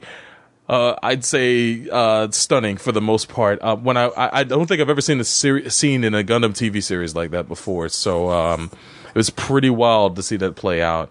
Um, it was um, interesting to see the money issue with uh, CGS and uh, the fact that they only have three months of uh, funds left to uh, continue operating. Uh, I like the conversation at first when uh, they thought they had a lot of money, and then the um, the cost of pretty much maintaining the machines and and paying people and all that stuff pretty much drained whatever abundance money they had to whittle them down to three months of funds. So they needed to find work stat, and then of course uh, old Toto says if we cash in uh, Kudelia um, and get the reward on her, that will help us uh, get jobs really quick. And it's like that, that's not going to happen. Um, I did think it was noble of uh, Kudelia to try to give herself up, um, and then of course uh, Orga shot that shit down. Um, but uh, another favorite part of this episode to me, of course, was the the birth of the Tekkadan. Uh, I like their emblem too. I think it's pretty neat looking, and uh, uh, it's a much better name than CGS. So shout outs to these kids, man. They're making it happen, and now they're the ones running the show, man. As as uh, I didn't think it would move this quick. I thought they would be under the the uh, the foot of the first core for a while. So um, to see how quickly this show moves is is definitely a breath of fresh air, and um, I really enjoyed this episode. I'll, I'll toss it back over to you. There are uh, many instances in this show throughout the first five episodes where they dispense pretty quickly with storylines that you would expect to normally be dragged out Mhm. a lot more. And I applaud them for doing that because it is a welcome change. Um, I I think Orga definitely has earned the title of Space Stringer Bell. Oh yeah, absolutely. Space especially the way, especially the way that whole scene went down with the first core guys. Mhm. Uh, which kind of shocking, but also you know you look at Haida and all these guys, they totally deserved it. They were all jerks. They ran away during the first episode, and they were going to let all these kids die, and they did in fact let a lot of kids die. Oh yeah. They would have killed them all over time and let them die, and it's a matter of survival. And he's completely incompetent. Like, do you think that guy could run a business? Not at all. So, you know, just the the thing that kept sticking with me after this episode was the way that Mika unflinchingly and unquestioningly unquestioningly will kill anyone Orga tells him to. Yeah. Which yay for devotion to your friend, but also wow. Yeah. I could see that being a problem in the future because if Orga doesn't get senpai at some point, Yeah. then pretty much the only other path that you would expect for him is that he sees some opportunity to advance himself that he thinks is totally justified but is utterly evil and he expects Mika to blindly go along with him as he has up to now and then Mika will be in a situation that he has to choose between doing um, something that uh, he knows is probably wrong or sticking with his pal and being a bro. Yeah. I, I honestly think I'm that, pretty sure it's going to be this path. Yeah, they're gonna they're gonna run into a schism, and eventually Mika is gonna say no to him. I, don't- I don't know if uh, if Kudelia or um, Atra are gonna have a, a have an effect on him and make him you know start to kind of have a conscience when it comes to the decisions that he's making. But um, I do think that they're gonna have a falling out somewhere in this series. I, I they're, they're just they're, things are going too smooth between the two of them right now, and uh, We shall see. I mean, this is not like any groundbreaking, groundbreaking sort of prediction Mhm. that I'm making. I'm just calling it as what I see to be the most obvious outcome given the types of tropes that they're employing. But hey, they could turn around and uh, maybe Orga's not gonna be a bad guy. Yeah. Maybe he's not even gonna get senpai as a good guy. Maybe he's gonna survive and still be a good guy. Who knows? but I tend to think that that's not gonna. I don't I don't predict a good ending for uh, a the majority of these characters in the show. but uh, we're along for the ride at least. Yeah. So kudos to Crank for uh, trying to be an honorable old man, even though Mika doesn't get it. mm-hmm. So rating for this episode, Sobro. My rating for this episode, I would say, uh, phew, I would definitely give this. Ah, I'd probably give it four point five out of five. Uh, uh, melons getting split. Headshots. it was uh, that was the uh, reoccurring theme of the episode. I gotta say. So uh, yeah. I'm gonna give this one for Hey Benny, fuck you out of five. Oh man. Good stuff. Which brings us to episode 4 Mhm. The Price of Life. So we have no combat in this episode. We have um, some things like uh, the CGS logo getting painted over with Tekkadans. Mhm. We have uh, Mika taking Kudelia out to uh, cornfields so she can get her mind off things and sort of see how uh, things look for average Martians. They meet uh, Biscuit's grandma, Sakura Pretzel. Oh my god! What the name? Pretzel. The names keep on coming. It's like, what? What is with this family and everybody being in after food? It's it's crazy. Yeah, those baked goods. They, they must all come from the Nabisco family. Possibly. Oh man. And meanwhile, up in space, McGillis and Gaelio are pretty much done with their inspection, which uh, surprises Coral. So he tries to offer them a very, very, very transparent bribe. Oh yeah. Like, hey, uh, you know, if there's uh, something I can get you guys, you know, it falls off of a space truck, you know, it's no problem. But McGillis shuts that shit down entirely Absolutely. and picks up on the fact that hey, there's a company that went out and has not returned. What's going on there? And of course, Coral lies, says that they were sent out to suppress uh, a civilian uprising Mm-hmm. he wants to cover the truth. But of course, McGillis doesn't believe him, so he and Gaelio go down to Mars. They investigate the scene of the battle. They're driving around. We learn that uh, their parents have arranged a marriage between McGillis, who is very much an adult, Mhm. and Gaelio's nine-year-old sister, which Oh. is creepy. Good times. Yeah. Ugh. and then they happen to drive through a certain cornfield and nearly run over Cookie and Cracker.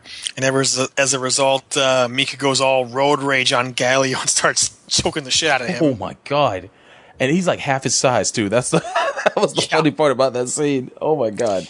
Um, but McGillis breaks it up, and he sees that uh, that Mika has uh, whisker implants, Mhm. as they're called, and commends him on his fighting skills, which uh, surely is not a reference to anything that will be happening later, huh, Soul Bro? Oh my gosh. I, not at all. Not at all. They'll never run into each other again. Yeah. so, getting in in preparation for the trip to Earth, uh, Kudelia gets money from this rich dude named Nobliss, who is a dirty looking old man Mm-hmm. And is very wealthy and supplies money to the independence movement. And then we also got up in space, uh, Dexter and uh, this dude Akihiro and some of the other human debris guys going up to claim the uh, CGS ship Will of the Wisps, which Orga renames to the Isaribi, and they're going to be guided up to the ship by a dude named Orcus on the recommendation of Space Hitler, who plans to double cross them. Scheming. God dang, I knew he couldn't be trusted. Piece of crap. Yep.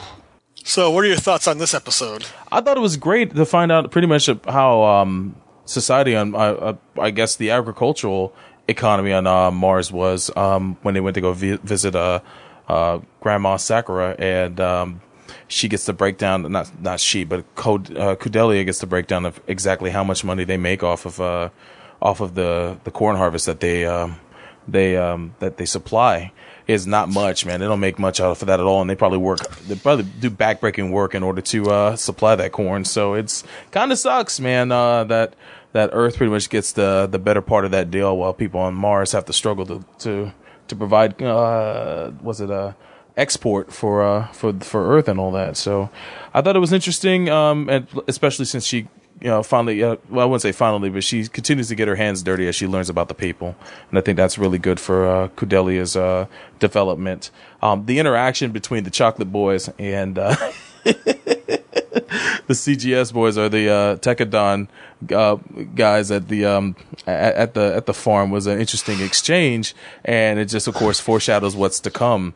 And I, I was cool they got the meeting out of the way now, so that way they, uh, they kind of know what they look like and, and they know what they're dealing with on both sides of the equation once uh, the the fighting in space begins next episode.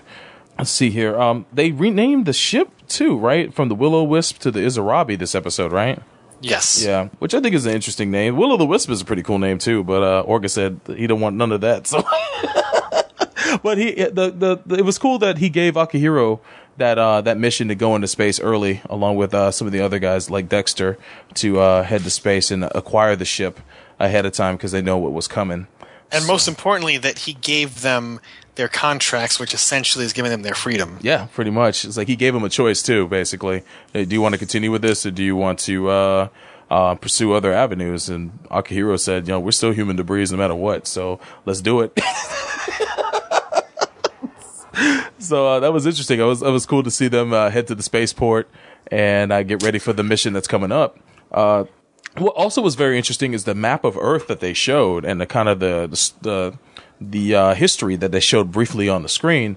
Um, you to pro- All in English. all in English too, so you could freeze frame it and read all of that. But um, what was really interesting is when you look at the map of Earth, I got vibes from Double O, but I also got vibes from Universal Century because if you look at Australia, there's a chunk mission missing. there's a big chunk missing, and that's um around the same spot where uh, the uh, co- space colony fell in Mobile Suit Gundam. Is that right? Yes. Yeah. So it makes me wonder if there's if that's just No, no, no, no, don't you Oh my gosh. go there. Hey, all I know is that it's a, wild coincidence. It's an Easter egg. is it really? All right. Well, we'll leave it at that then, and we'll see. Well, well, well it, it probably is nothing. Don't you start up any of these Turn A idiots to all of their crazy theories. So sick of those people. Every two or three years, there's a new Gundam show. Well, how does it fit with the Turn A? Did she say this around? And this didn't happen before this, and then blah, blah, blah, blah, blah. this show happens before this one. It's like, no, go away, stop it. you knew if these people were ridiculous when when they tried to uh, somehow explain build fighters. Yeah. Within the text of Turn A, it's like, no, just please go away, That's- stop, that's- shut that- up. That's a new level of ridiculum. Yeah. But uh, yeah, the, the see the the see McGillis and uh and and and and his boy they they go out on that uh that road trip and then he brings up the whole fiance situation. I, that happens in arranged marriages all the time. Of course, you know Mc, McGillis ain't doing anything until the girl's like of age anyway. But the fact that he's gonna have to be waiting for quite some time before he can marry that girl kind of sucks for him. You know, he's kind of stuck in a situation where he kind of has to do it uh, because I guess the agreement between their families. But he, you could see in his face, it's not something he digs at all. So, so um, it makes me wonder if that's actually going to play out uh, or uh, rear its head later on in the series once they do get to Earth. Uh, maybe uh, that character will show up, or maybe his situation with his family will come back into the frame. Maybe it's just a piece of uh, a wild trivia that they just gave us to know, uh, just to give us more definition to his character. But uh, I, I hope they, they, they go further down that road with his family situation. I would like to know exactly uh, what his family is all about. So we'll see what happens there. But uh, other than that, um, uh, Ein, um, the, the the the little the little pilot that uh, couldn't. Uh, he was uh, very injured last episode, so he can go out there and fight alongside Crank. And now he mourns for Crank. He, uh, you can see he treasures the little medal that Crank gave him. So uh, I wonder where that's going to go in the series, or is he always going to be a loser villain? We'll find out, I guess.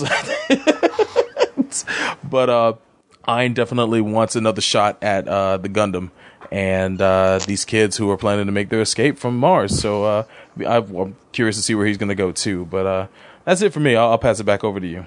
You get your ass off Mars. that seems to be the theme. So I enjoyed that uh, they didn't have a pointless fight in this episode just for the sake of having a fight. Oh yeah. That sort of felt like a callback to some of the older mecha shows from the 80s that would do this. And but it brings developments on all the fronts. We see the further development of the relationship between Kudelia and Mika, much to the consternation of Atra, who um, I mean, what has she got to offer, honestly? Yeah. Some little prepubescent girl compared to uh, you know, Kudelia? Oh yeah. buxom teenager, famous rich person. Yeah. It's like you wear a handkerchief on your head, And she's and you're like three feet tall, and you look like you're twelve. she's a simple shop girl, man. She's uh She's a she- simple shop girl. She's a nice girl and all, but it's like I'm sorry, that ship has sailed. Oh man. I, it could be a time jump in the series later on. Who knows? What, what we, we might see? We might see some people mature. Who knows? You never. You never know. Yeah, I enjoyed all of the bits with uh, Tekkadan and Orga really taking seriously running it as a business, and all of the small little details like having to claim the ship as part of the new company, and you know just sort of the boring nitty gritty paperwork that you would never normally have in a Gundam show. I enjoyed the scene with uh, Akihiro where he gives all those guys their freedom and says, "Hey, I don't want your gratitude, but if you stay with me, I'll protect you." Yeah. So, certainly inspiring words because these guys are used to being treated like crap their whole lives and being slaves hmm and being sold for nothing, not even like any decent amount of money. Like, no, you're just cheap labor. And human debris. And debris. I liked how Kudelia is able to be uh, out in the field and and get uh, clear her mind and get out of the funk that she's been in involving the deaths of all these people. Exactly. Uh, good on Biscuit for as soon as the car accident is nearly aver- is uh, narrowly averted, that he spots the Gjallarhorn symbol on the Jeep and then starts playing dumb kid. Yeah. And also good on um, Kudelia's maid for recognizing the same and pushing her into the bushes. The Ninja Maid. yes, another nin- sunrise ninja maid. Yes, indeed. I, I I can't wait to see her uh, throw sh- some shuriken. Uh, fortunately, man, did the animation really take a dive this It episode. did. I, I gotta say, like, um, it's just the quality of it. I, I granted there was no set pieces this episode, so it was like it was it was a episode, I guess, for their B team to animate. But yeah, you can definitely notice that it's a, a little rough in a lot of areas. Hoping that all those areas get patched up for the Blu-ray. Oh, me too. So I also I got a uh, a pretty heavy vibe of Double O in the whole thing with McGillis and Gaelio investigating the battle Yeah. themselves and then running across the very person who fought in that battle who's Mhm. playing dumb. Very much uh, like when Graham met Setsuna. Yes, yes. Uh, uh, McGillis strikes me as a Graham character all the way through, and uh, The the difference there though is that of course that Setsuna and Graham had already fought several times Mhm. before meeting in person, whereas Mika was meeting McGillis and Gaelio for the first time in any context. I count the seconds before he becomes Mr. Bushido. He seems a little bit more level headed than Graham. Yeah, kinda, kinda. Yeah, Graham was a was gung ho, but you know he he kind of slipped from reality. But uh, McGillis, he's he's he's definitely quick on the take, and he's gonna make a, a dangerous foe. And he looks like the guy who's gonna be pursuing him the majority of the show. So uh, I wonder at what lengths he's gonna take to to take these kids down. It's gonna be pretty interesting. I gotta say, I'm really digging McGillis, especially as far as antagonists go, because even though he's a member of Gjallarhorn, which uh, is a pretty rough organization, he takes his job seriously and he's all about stamping out the corruption and he's not taking any crap from Coral. Yeah, true, true. It- Making Core shaking his boots. yeah, he's he's there to do a job and he has ethical standards. So that's good to see that an enemy has that and it's not just you know cartoonishly evil. Yeah. Also, I love that he's uh, he's very analytical in everything. Um, kind of reminds me of uh, Old Age and Seric Abyss, the the Holmes of the battlefield. Very analytical. Notices lots of small details. Doesn't act rashly the way that, uh, for example, his friend Gaelio does, because he clearly is brash one hmm out of the group. Absolutely. But solid character development and story progression. So, Soulbro, what do you give this one? I got. I'll, I'll definitely give this episode uh, four bags of Mars Pop Secret. I'm gonna give this one four out of five three-breasted women. There you go. There you go. There's not. There's never enough of them. And now we're up. the tri-breasted. Yep. We're up to the last episode of this roundup, Beyond the Red Sky. Hell yeah. So we have another scene between uh, Kudelia and Mika, and he gives him uh, some of her nuts or whatever it is that he eats, Mars crap. And learn an interesting tidbit that the moon got all messed up during the Calamity War, and now you can barely even see it. Yeah. Which makes me wonder how screwed up it is. Oh my gosh. Well, they eventually will get. They're eventually gonna have to pass it. yeah. um, Atra shows up and gets herself hired as the company's cook. mm-hmm. And the journey to space begins with the team that's going loaded up on a shuttle with the Gundam. And they head up to space. They're supposed to be meeting up with uh, Orcus and his ship, but it's there early. And then some Gjallarhorn mobile suits show up, a couple of grazes, including ones piloted by Ein and Coral himself. Mm-hmm. So once again, Orga is completely prepared for the situation and was expecting this because he already had Mika in the Barbatos and ready to launch before the shuttle even took off. Absolutely. If you notice, Mika's not even there in the cabin. No, he's not. So he fights in space for the first time, but unlike uh, all of his predecessors, he pretty much kicks ass because he has the whiskers and can move much more realistically than everyone. And Coral manages to get himself killed because, of course, and good riddance. And all of this craziness causes McGillis and Gaelio to join the battle. And we actually see that analytical mind of McGillis's in battle because he notices that uh, the spot on the Barbatos that has the most worn out armor is the thrusters. Yep. And a human body has no thrusters, so you're not going to move around in the same way to try to avoid having them damaged. So he tests the theory, but Mika is smart enough to catch on to what he's doing and not give any other openings in that regard. We also have separately this uh, crazy attack by Orcus on the Isaribi. So Orga gets an idea to use a mining asteroid. So they do a little uh, little swing around by shooting an anchor into the asteroid and doing a turn, and uh, this guy Eugene gets a mo- mobile worker and blasts the rope in the middle of the turn so that they can come around shooting. So nice way to have gravity work for you. Hell yeah. So by the end of the episode, uh, a couple of grazes are destroyed.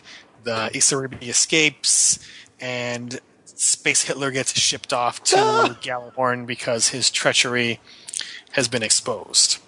So, what were your thoughts on this last episode of the night? It is the exact opposite of the episode five of most Gundam series, where you're transitioning from space to Earth, right? And a lot of Gundam series, uh, episode five is usually significant because uh, people are usually making a transition, or there's an episode early on where they're coming from space to get to Earth. In a lot of Gundam series, in this one, they're getting off a planet. and there's a battle outside the atmosphere of the planet, and that planet is Mars. So to me, it was pretty cool to see them get off the planet and then have to fight their way out of Mars' uh, gravity well in order to get where they're going. And uh, the fact that they were completely prepared to take these guys on, even anticipating the double cross uh, from Orcus. You know, um, I love that scene when they open up the shuttle and the Barbatos is waiting for them, and he no scopes that dude. yep. blows his shit up, and then to see uh, what's his name, uh, Coral, com- get crushed by the uh, by that uh, by the Barbatos's weapon, the that mace or whatever it's called. I forget what it's called, but it is. Man, I gotta say, uh, Mika's got like an ML, MLB level throwing arm. dude. And what's wild is I know he's he's synced in with the Barbatos, but zero G battling in space in a mobile suit is not an easy with task. no beam with no beam weapons and, once again. and no previous experience. it's like this is his first zero G battle. You do not see him struggle at all. He is a natural. I mean, and granted, he's got the whiskers, but he is a natural when it comes to fighting in in zero G. And he's up against guys who have been trained in fighting in zero G uh, battle conditions, and he's wasting them. and it's it's a scary sight. Like uh, Mika is completely capable, and um, you know they. Dude's a beast. He's a beast. the The tactic of them slingshotting around that meteorite, by the way, was fantastic.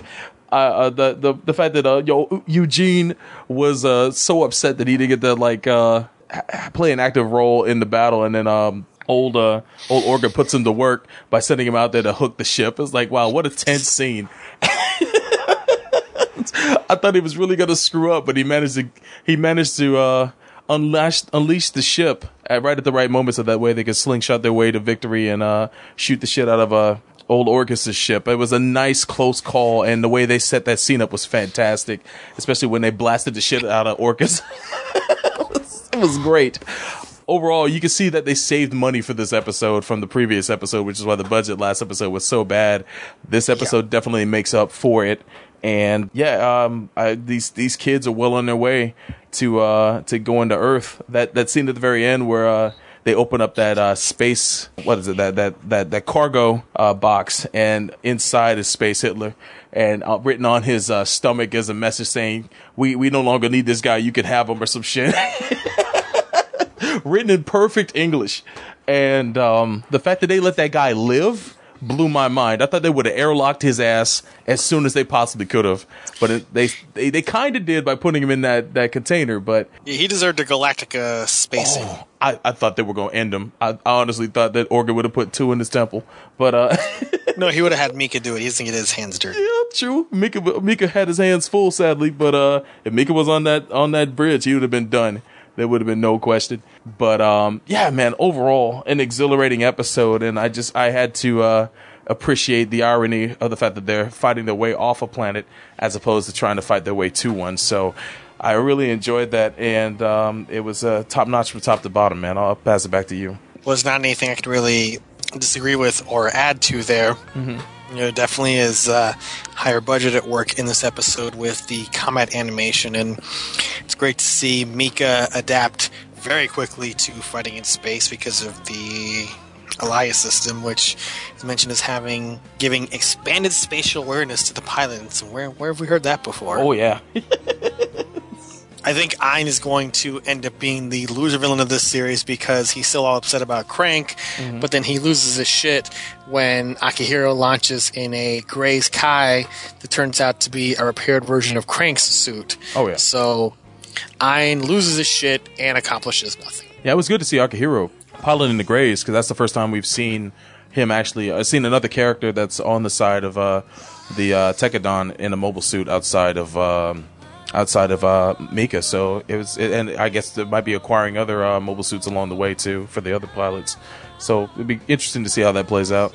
And good on Orga for being prepared and anticipating attacks and anticipating betrayal because uh, Todo fails miserably Mhm. and gets uh, sent off to Gjallarhorn, and they manage to adapt to their situation of using the asteroid to swing around and get themselves to safety. So. Good on you, Orga. And as for the fight, uh, you know, again, a solid effort by Mika and adapting to space very quickly. So I'm eager to see what kind of new skills he'll develop once he gets to Earth. And obviously, we're only five episodes in. It'll be a pretty long journey to get to Earth, I would say. Oh yeah. Yeah, if we're lucky, it's probably gonna end up being like half the series. I would hope they get there by midway point, but uh, who knows? yeah, we shall see. So, why don't you give us your rating to close out this segment, so bro? This episode was almost as good as episode three to me.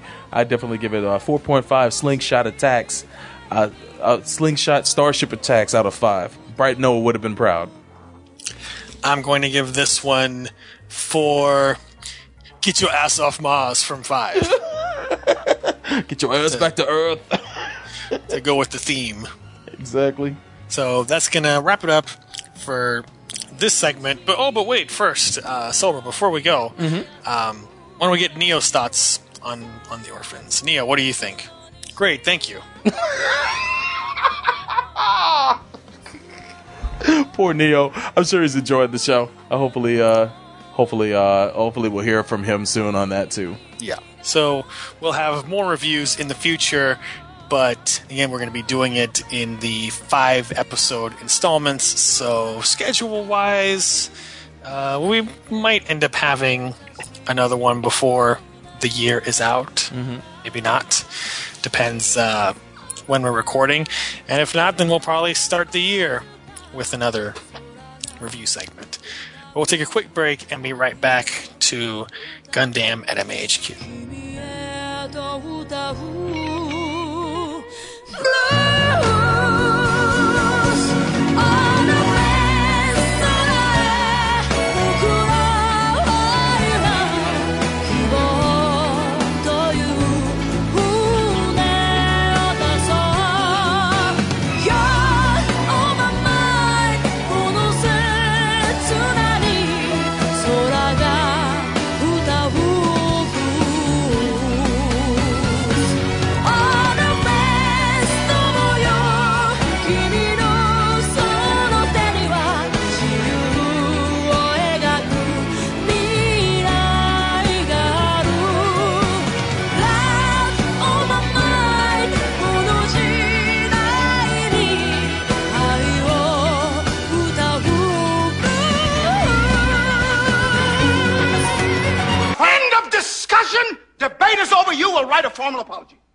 What? A formal apology.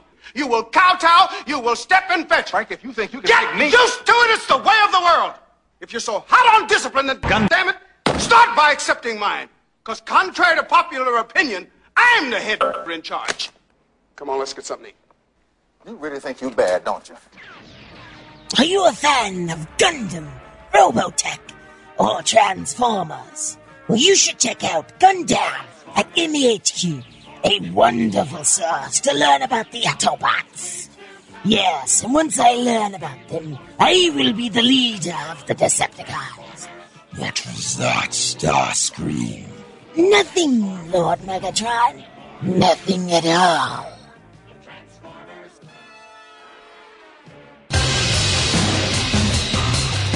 We're looking for a few good new types. Over the last couple of months, the Gundam Nation has been getting together to play Mobile Suit Gundam Extreme Versus. We call those sessions EX versus the Gundam Nation. But we as a group recently upgraded to the sequel to Extreme Versus, known as Full Boost. We're inviting you to come on out and play the new game with us. Even if you don't have the game, you can watch our live stream and also join in the conversation that we hold on Skype during the stream as well. It's not only a gaming session, but a social event for mecha and anime fans as well. If you have the game, you can add the PSN ID, the Gundam Nation which is the tag that we use to network all the players for the sessions. Also, make sure to add to your Skype the contact of Shinjuku Station so you can have a chance to join the Skype conversation during the stream. If you want to watch the stream live, make sure to head on over to twitch.tv slash fightersready and follow us there so you can be alerted to when our streams begin. If you missed any of our sessions, head over to youtube.com slash gundam and you'll find a lot of our sessions that we've already had archived there. Just be in mind that the conversations held in these sessions may not be safe for work. For more details on the event, make sure you visit gundam.net and click on the EX versus the Gundam Nation section. If you enjoy the game, the podcast, or Gundam in general, then you owe it to yourself to come on out to EX versus the Gundam Nation. We'll see you there.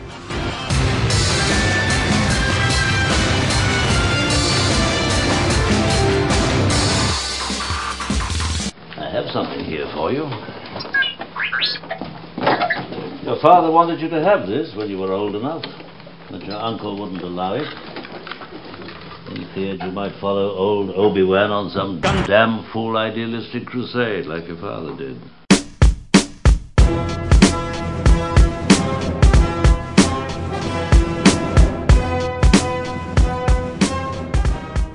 Welcome back to Gundam at MAHQ. You've been listening to episode 172, where we sat down and reviewed the first five episodes of Mobile Suit Gundam Iron Blooded Orphans. And I hope you guys, uh, if you guys don't know where to find it, you can definitely watch it. If you're in America, oh, sorry, let me fix my face. If you're in North America, you can watch it over on Daisuki.net every Sunday. They drop episodes Sunday morning. You can get on top of that and check out the show. Uh, if you live in other parts of the world, it's over on the YouTube channel of Gundam Info and at gundam.info. You can check that out and watch the show there for free uh, while while it lasts up there. But um, many thanks to you guys uh, listening to the episode today. We ran out of time. We went kind of long on the uh, Iron Blooded Orphans uh, segment, so we won't be doing mailbag tonight. But um, stay tuned for a future episode. We'll definitely get mailbag knocked out in fine fashion. Uh, before we go, Chris, any uh, qu- anything you wanted to bring up? No. Oh well. Well, uh, shout outs to Neil, our co uh, host abroad, and um, look forward to his return to the show. And uh, before uh, we check out, make sure to check out these websites. Head on over to where the magic happens, mahq.net.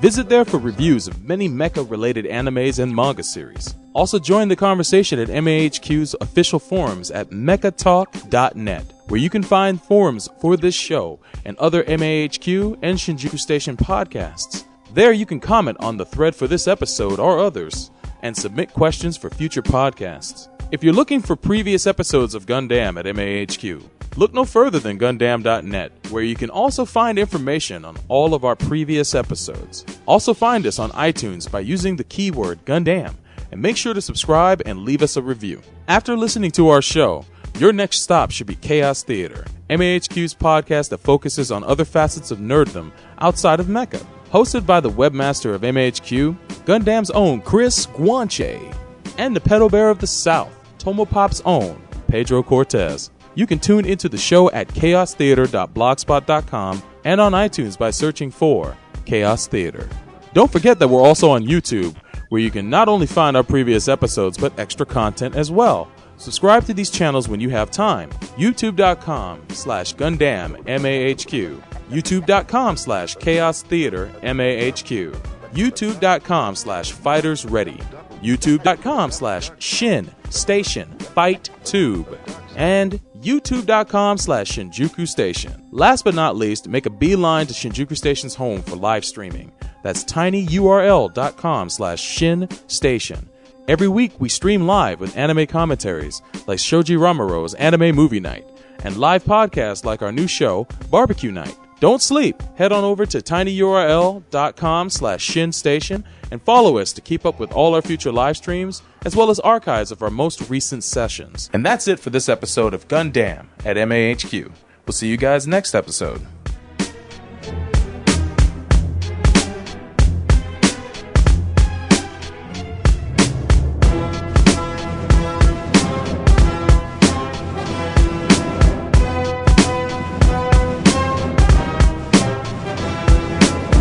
Be making any more of the Star Wars films together? One more. We do one more, right? One and then more. the name of it is The Revenge of the Jedi. Revenge of the Jedi. And Paul's looking forward to it, I know. And I am too, because uh, we finish off the trilogy, then we go back 20 years, and we do the story of young Darth Vader and young the young Alec Guinness character. And in the third film, which precedes Star Wars, you see, Like a prequel? that's right. Uh, Luke is about five or six years old, so I don't know. Maybe one of your uh, Blue Peter viewers be will be up for the role. I have lots of people wanting to audition That's now, I'm sure.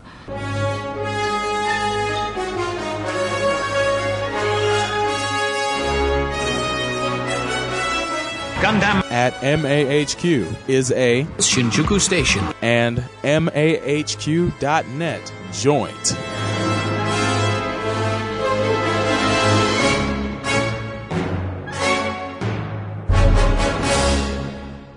Uh, There you go. John's gonna interview you about the Force Okay. Awakens. It's a movie. You're both. Are in it. you I have to pee really bad, that's why this is happening. Excuse me. Yep. But I did not ever hear your last name mentioned in the movie. You didn't? Did you? I'm Poe Dameron. Yeah. Do you remember ever me being a general when we were together? You were a general. I was. I had to do a reshoot where I said she doesn't like being called. because But we didn't. We didn't use it though. We didn't use it because nobody would believe it. this is upsetting. Okay. Nobody so- would believe that you have that discipline. Wait. Uh, was there anything particularly researched or inspired? Nothing. Yes. Uh, I was by that- inspired and oh, researched. nominated. Ooh. Uh, when you're that you brought your character to life. Wh- What? Your process. That wasn't a sentence. Wait, wait. What? That was not a sentence. What inspired Poe? What ins- Not Edgar Allan, by the way. What was my process? Um, I did. I did some mask work. Did you do uh, like a kind of a ballet there? I did some mask work. I wore a dance belt. This is what we did every day. I used the Alexander. We technique to get me "Look situated." How good looking. Um, But what did I say? Yeah. It's not an accomplishment. pilots. It's a birth. Pilots. I read about pilots and piloting. I read about what it felt like to be in a, in a interjet. Just talking over there now. Yeah. I, I read about what if. Yeah. What about you? What research did you do? I asked uh, the early young Carrie Fisher what it would be like 48 years later. Oh wait, it's 40. What did that What did that young woman say? She's not speaking to me.